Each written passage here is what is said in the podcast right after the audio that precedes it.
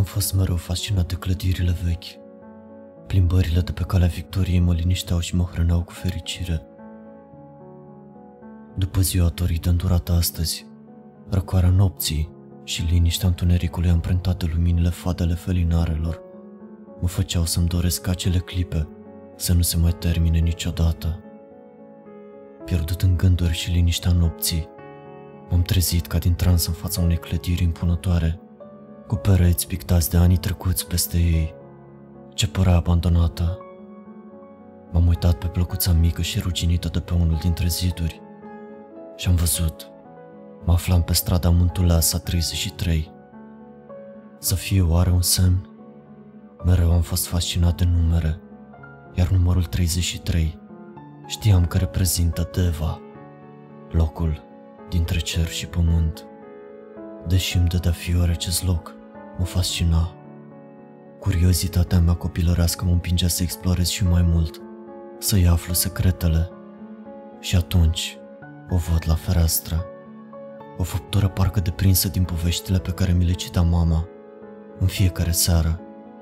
O prezență cu totul atipică, învăluită în mister, cu părul ce cădea peste umeri, ușor ondulat, înaltă și subțire, iar pielea parcă strălucea în întuneric. Mă observă și îmi face cu mâna. Nu știu dacă începusem să o iubesc sau să mă tem de ea. Inima parcă mi s-a strâns în piept. Simțeam că mă sufoc, iar sângele îl simțeam înghețat în tot corpul. Creierul îmi spunea să fug, dar picioarele nu mă ascultau. Aerul îmi șuieră în urechi, iar capul simțeam că este gata să-mi explodeze. Tot timpul parcă se dilatase și simțeam că stau pe loc de viață. Atunci o aud. Vocea îmi străpunse timpanele. Era o voce angelică, caldă, ca o șoaptă, dar în același timp mă surza. Hei, uh, băiete, ce stai acolo ca și cum ai fi văzut o fantomă? Să știi că nu mușc, doar că te holbesc la casa mea. Ești cumva un hoț? Bă, nu, nu sunt un hoț. Am reușit să spun gătuit. Mhm. Știi, uh, asta ar spune un hoț. Mi-a plăcut foarte mult casa ta, de asta mă uitam la ea. M-am simțit așa rușinat, iar vocea îmi tremură ca în ziua în care am avut proba orală la BAC. Îmi amintește acum emoție extrem de puternică, dar în acest moment totul se simțea înzecit mai mult. Hai, intră la un ceai, că și așa nu am foarte mulți vizitatori. Uh, Iar cu ocazia asta, poți să admiri casa în interior. Fie și pe mine. Și râse iar. Toate instinctele îmi spuneau să fug, dar eram prea vrăjit de ea, așa că am intrat. Interiorul casei era de o înălțime considerabilă, cu pereții aurii.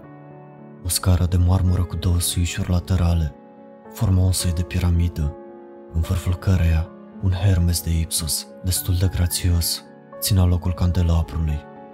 O lampă de petrol cu glob de sticlă, în chipul unui astru. Casa părea părăsită, dar cu siguranță a fost maestoasă la vremea ei. Toate detaliile arhitecturale erau azi prăfuite și ciobite. Mobila veche din lemn pasiv era plină de praf și straturi groase de pânze de păianjen.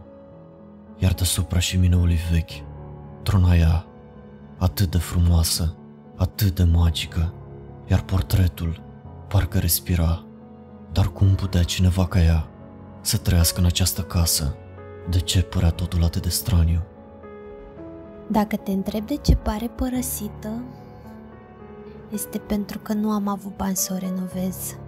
Știi, familia mea a fost foarte bogată, dar totul s-a pierdut în timpul comunismului.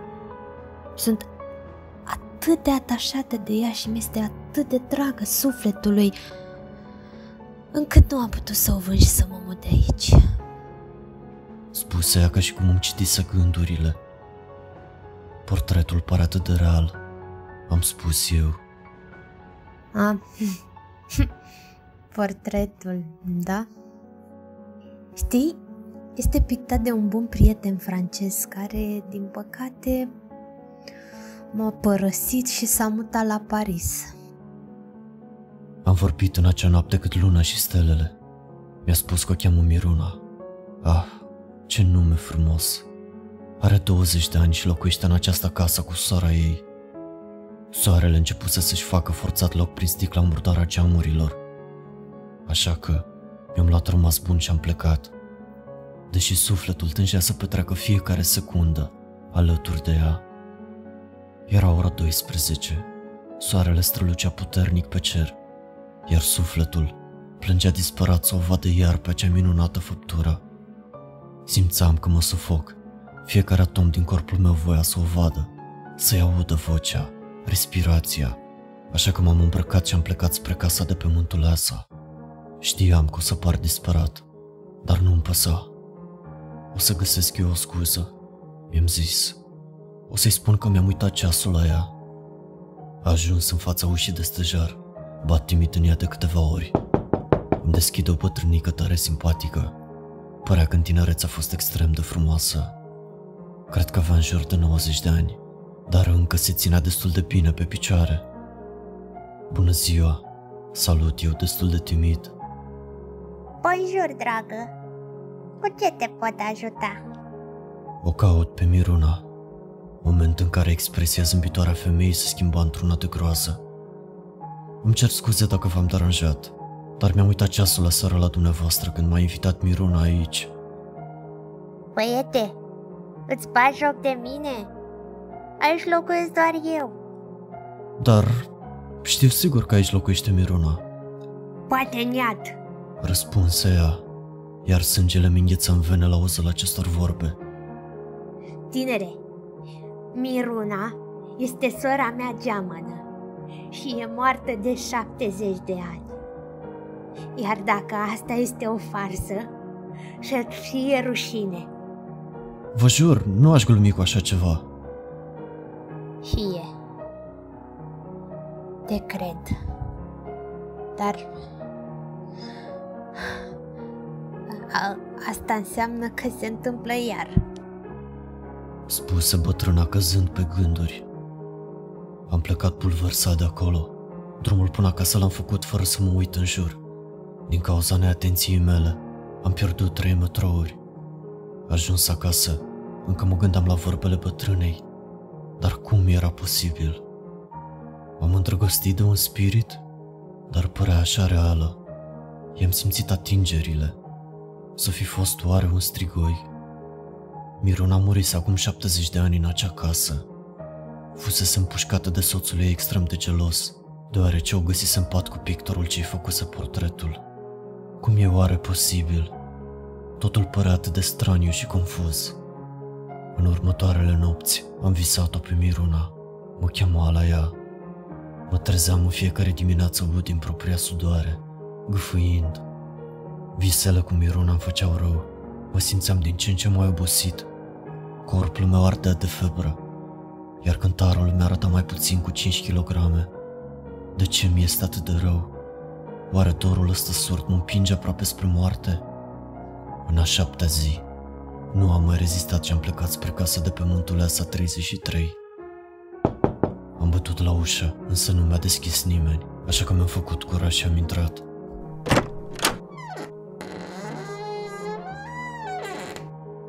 În casă era o liniște apăsătoare, ca de cavou. Am aprins lanterna telefonului și am început să mă plimb prin ea. Apoi s-a auzit o bubuitură. Inima a început să-mi bată din ce în ce mai tare, așa că am luat-o la fugă spre ușă. Atunci s-a auzit un răget. Pleacă de aici cât de repede poți. Am tras de ușă disperat, însă aceasta nu se deschidea. Însă dar încercam, toate puterile îmi reveniseră. Voiam să mă salvez, să trăiesc, dar ușa nu se clinta deloc. Din capătul scărilor se auzeau pași venind spre mine, așa că terifiat am fugit până la prima ușă care mi-a ieșit în calea și am deschis-o. Aceasta ducea spre pivniță. Un răget puternic se auzi iar, apoi se făcu liniște. Simțeam că nu trebuia să mă uit în spatele meu, dar totuși am făcut-o și atunci am văzut. Șase schelete aruncate pe jos și cadavrul unui tânăr. ce avea urme puternice de putrefacție.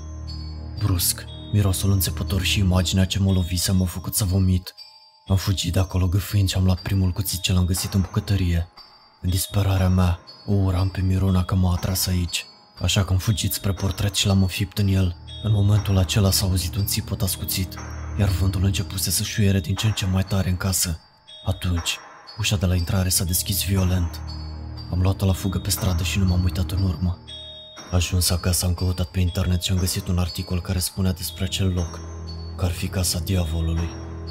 Am adormit cu greu, iar spre dimineață, în vis, mi-a apărut tot ea, Miruna, doar că de data asta nu mai era iubitoare, ci furioasă și promisese că până la urmă voi fi al ei. M-am dat jos din pat cu silă, lumina soarelui o simțeam dureros de fierbinte. Nu mai mâncasem nimic de aproape 24 de ore, dar nu mi-era foame. Nu simțeam nimic, doar o senzație stranie că nu aparțin de această lume. Mă simțeam ca un străin în casa mea, în corpul meu. Totul îmi spunea să mă întorc la Miruna, dar acel răget înspăimântător care și acum îmi răsună în urechi, cadavrele din pivniță, toate erau semne clare că nu trebuie să mă întorc, că ceva rău mi se va întâmpla. Și atunci, de ce îmi doream atât de mult să o văd pe Miruna? Ce-mi făcuse acel strigoi? Ce magie aruncase asupra mea? De simțeam că voi muri dacă nu o văd iar. Pentru prima oară după multe zile, am uitat la telefon. Toate trăirile din ultimul timp m-au făcut să mă desprind de realitate și rutină.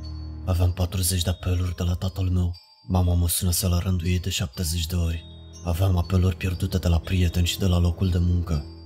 Pe lângă toate acestea, zeci de mesaje în care oamenii mă rugau disperat să răspund la telefon și să le spun dacă sunt bine. Primul lucru la care m-am gândit a fost să sun părinții, să-i liniștesc, iar apoi să sun la muncă și să încerc să nu-mi pierd jobul, să găsesc o scuză, orice care să explice liniștea. Însă brusc, mi-am dat seama că nu-mi pasă. Nu mai păsa de părinți, de job și nici de prieteni. Tot ce voiam era să o văd pe Miruna și să mă întorc la ea. Așa că am închis telefonul și m-am întins în pat, gândindu-mă la ea, să-i cedez, să mă arunc în brațele ei, dar răgetul care mă avertiza. Oh, însă Miruna, Miruna merită totul. Noaptea răcoroasă se lăsase liniștită peste ziua teribilă pe care am avut-o, iar odată cu ea s-a liniștit și sufletul meu. M-am gândit că mi-ar prinde bine să ies din casă, să mă plimb, așa că am renunțat la patul ce mă ținuse prizonier atâtea ore și am plecat pe străzile frumoase ale Bucureștiului. Însă totul părea atât de schimbat, imaginile, culorile, plantele, totul era atât de clar, cum nu mai văzusem niciodată. Auzeam respirația copacilor, auzeam vocile pierdute ale locuitorilor din casele pe lângă care treceam, iar oamenii rătăciți care treceau pe lângă mine. Puteam să jur că le simțeam bunătatea sau răutatea sufletului. Totul mă spăimânta, dar mă și liniștea în același timp. Am pus aceste trăiri pe seama oboselii și a lipsei de mâncare. Poate avusesem o cădere de calciu. Sau oare, eram doar îndrăgostit? Să fiu sincer, nu mi-am dat niciodată seama cum ar trebui să se simtă dragostea. Pierdut în gândurile mele, dintr-o dată aud. Rareș. Rareș,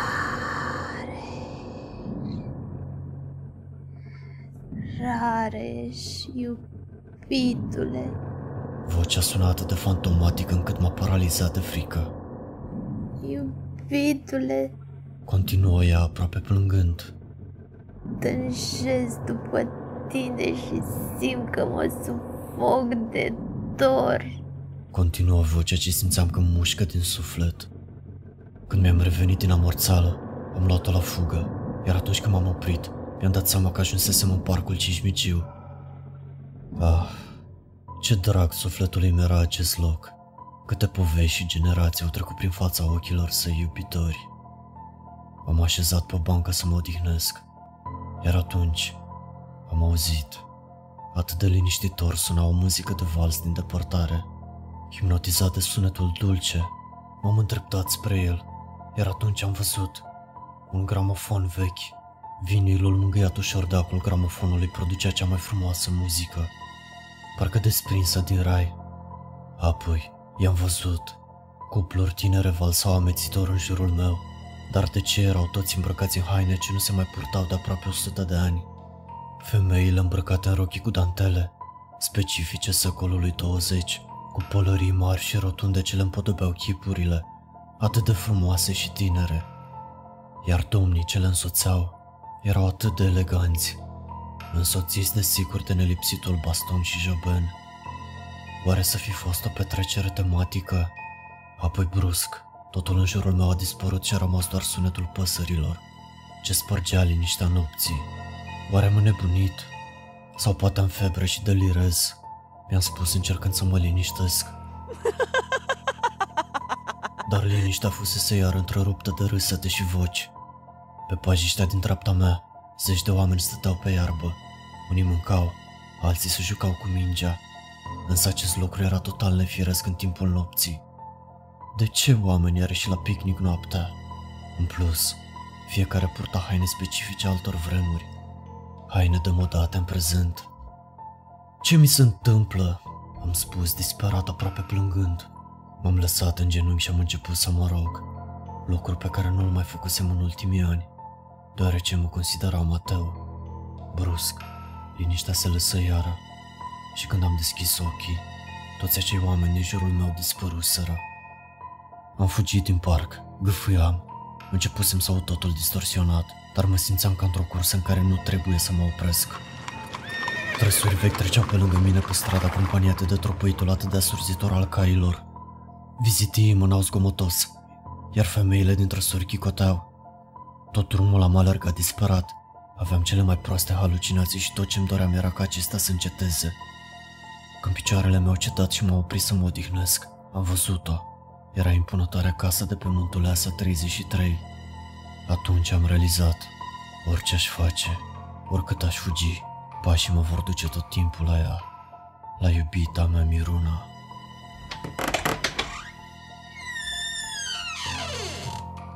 Am deschis ușa grea de stejar care produsese un scârțit atât de puternic, încât putea trezi și morții. Am pășit în interior cu frică, însă totul era incredibil de liniștit. Toate simțurile îmi spuneau să mă întorc în pivniță. Deși mi-era atât de frică, mi-am ascultat instinctele și m-am îndreptat către acel loc în care moartea trona triumfătoare. De ce mă atrăgea așa tare acel loc? Apoi am văzut, lângă scheletele și cadavrul în descompunere, se mai afla un trup. Am pășit cu grață spre el și am văzut, purta la mână un ceas verde. Dar cum e posibil? M-am întrebat. Cum? Atunci mi-am amintit cuțitul înfipt în portret și țipătul asurzitor. Nu a fost un țipăt, nu, a fost gomotul oaselor rupte. Apoi mi-am văzut pentru o secundă inima ieșită din piept, căzută pe podea, care încă mai pulsa. Apoi, întuneric. Acum, totul era clar. Murisem în acea noapte, iar noul trup adăugat la colecția din pivniță eram chiar eu. Of, copile, Am auzit în spatele meu. Era Otilia, sora geamăna Mirunei. Acea bătrână simpatică avea acum ochii plini de lacrimi. ai murit în acea noapte când te-ai întors aici. Mi-am dorit să fi fost o farsă când mi-ai spus că ai cunoscut-o pe Miruna. Dar din păcate nu a fost. Orice aș face, nu o pot mă opri pe Miruna. Setea ei neîncetată de a fi dorită, iubită, divinizată, nu o lasă să se odihnească în pace. Ți-am adus trupul aici în pivniță. Îmi pare rău, dar vreau ca bătrânețea să o am liniștită, fără poliție, fără închisoare. Nu m-ar crede nimeni că o fantomă a omorât toți acești oameni. După ce voi muri, cadavrele vor fi descoperite și atunci toți părinții și iubitele acestor tineri își vor găsi liniștea. inclusiv părinții tăi. Iubitule, ai venit! Ți-am promis că vei fi al meu. Apoi am alăturat bărbaților uciși în acea casă și am urmat-o toți pe Miruna, ce urca treptele scărilor, râzând diabolic, triumfător.